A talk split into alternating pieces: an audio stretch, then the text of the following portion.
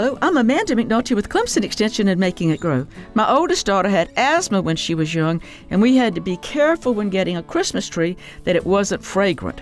And nowadays, I know lots of people with severe allergies to perfume, lit candles, or other smells. So, a wonderfully fragrant tree might be wrong for your family. At the South Carolina Christmas Tree Association website, the farms list the types of trees they have available.